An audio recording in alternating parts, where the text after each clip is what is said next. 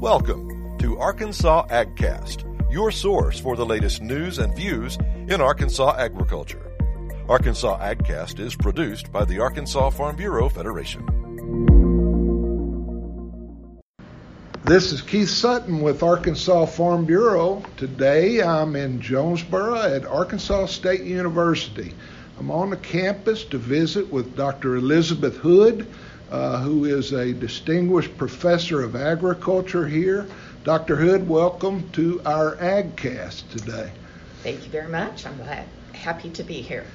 We'd uh, like our readers first to know a little bit about what you do at A S U, if you could tell us, please. Okay, as you said, I'm a distinguished professor of agriculture, and I mostly do research. Um, I do a little bit of teaching. I am called a plant biotechnologist. So what that means is that I take crop plants and I put genes uh, that are not normally in a crop plant into the crop plant. So I make genetically engineered corn um, specifically. And we do it to um, try to understand not only how corn works, but to make new kinds of products. And I also have a small company here that is a spin out from A S U, and we are trying to commercialize some of the technology that we learn about during our research at the university. And this research you're doing, I know it involves some graduate students here at A S U, and uh, and it also involves a team at U A L R, is that correct? That's correct. Um, I have two master's students here at A S U that are doing some hands-on work with the corn, um, and they just started, so this project is very new.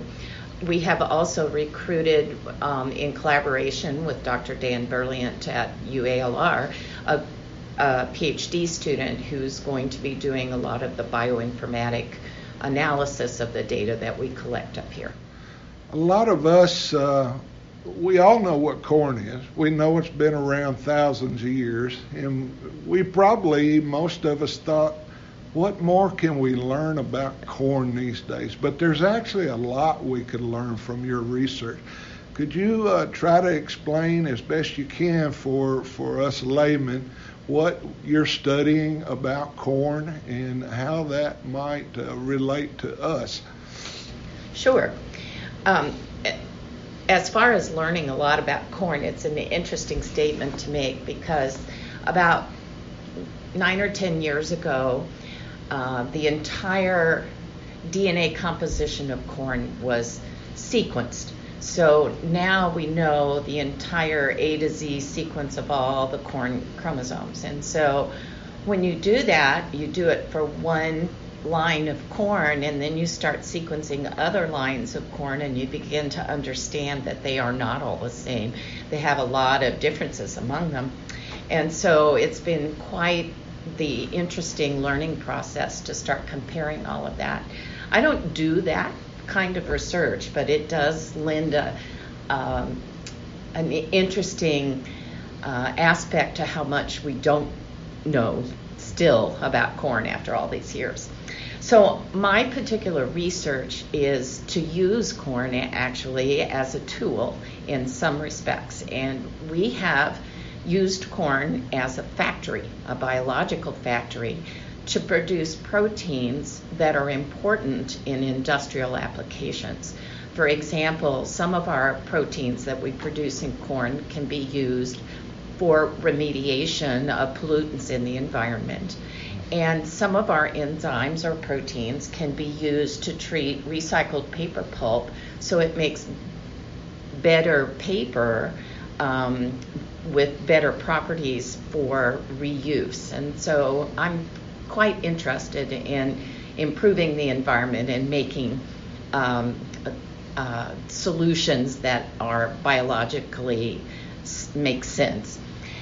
And in the process of putting these proteins and genes into corn kernels as our factory, we have learned that we can make lots more of our protein if we do certain genetic tricks with the corn. Mm-hmm. And those We we understand how the tricks work, so we can make them work in our favor, but we don't understand the mechanism of those tricks.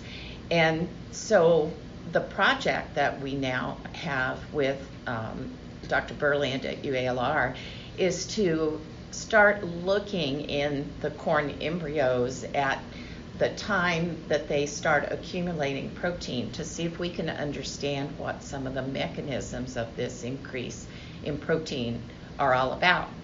And at the end of the day, we're hoping that we might be able to apply those principles to improve the nutritional quality of corn as well. So this covers a wide gamut of, of uses uh, for your research. Uh, you mentioned uh, some of the things that we could do environmentally speaking with it, but perhaps on down the road it might also involve nutrition in corn. Uh, if you see what you want to see happen out of your research, what are some of the things we might realize in the future that we don't have right now?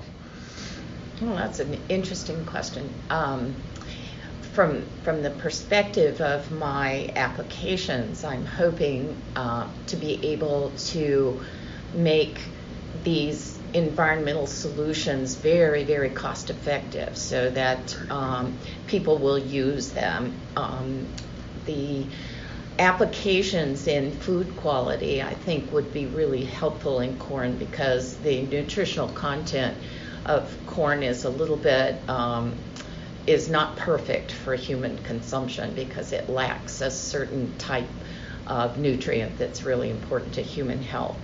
And so if we understand better how these proteins are made in corn, maybe it would be much easier to get the nutritional content up to where it needs to be. Here in Arkansas, most of the corn we raise is used for animal feed. Do, right. Does this also relate to livestock uh, nutrition as well? It's not quite as much of an issue for livestock, but anytime you can improve the the quality of a feed, you're going to improve the quality of the animals that eat it, yes. I think one of the things that's interesting about what you're doing is that you're also working with Doctor Burliant at U A L R. How, how did that come about that you at A S U and he at U A L R are working together on this particular project? That's a great question. And um, I met Doctor Burliant many years ago when I first came to A S U. Um, he participated in a Uh, series of N S F-funded projects that were looking at um, plant growth and production. And then also um, there is a young man on the facu- on the uh, research faculty there named Phil Hudson, mm-hmm. who is who does data analysis, you know, computer-based huge bioinformatics data analysis. And the two of them together had offered to help on any project that we had that came up that involved big data because that's not our expertise.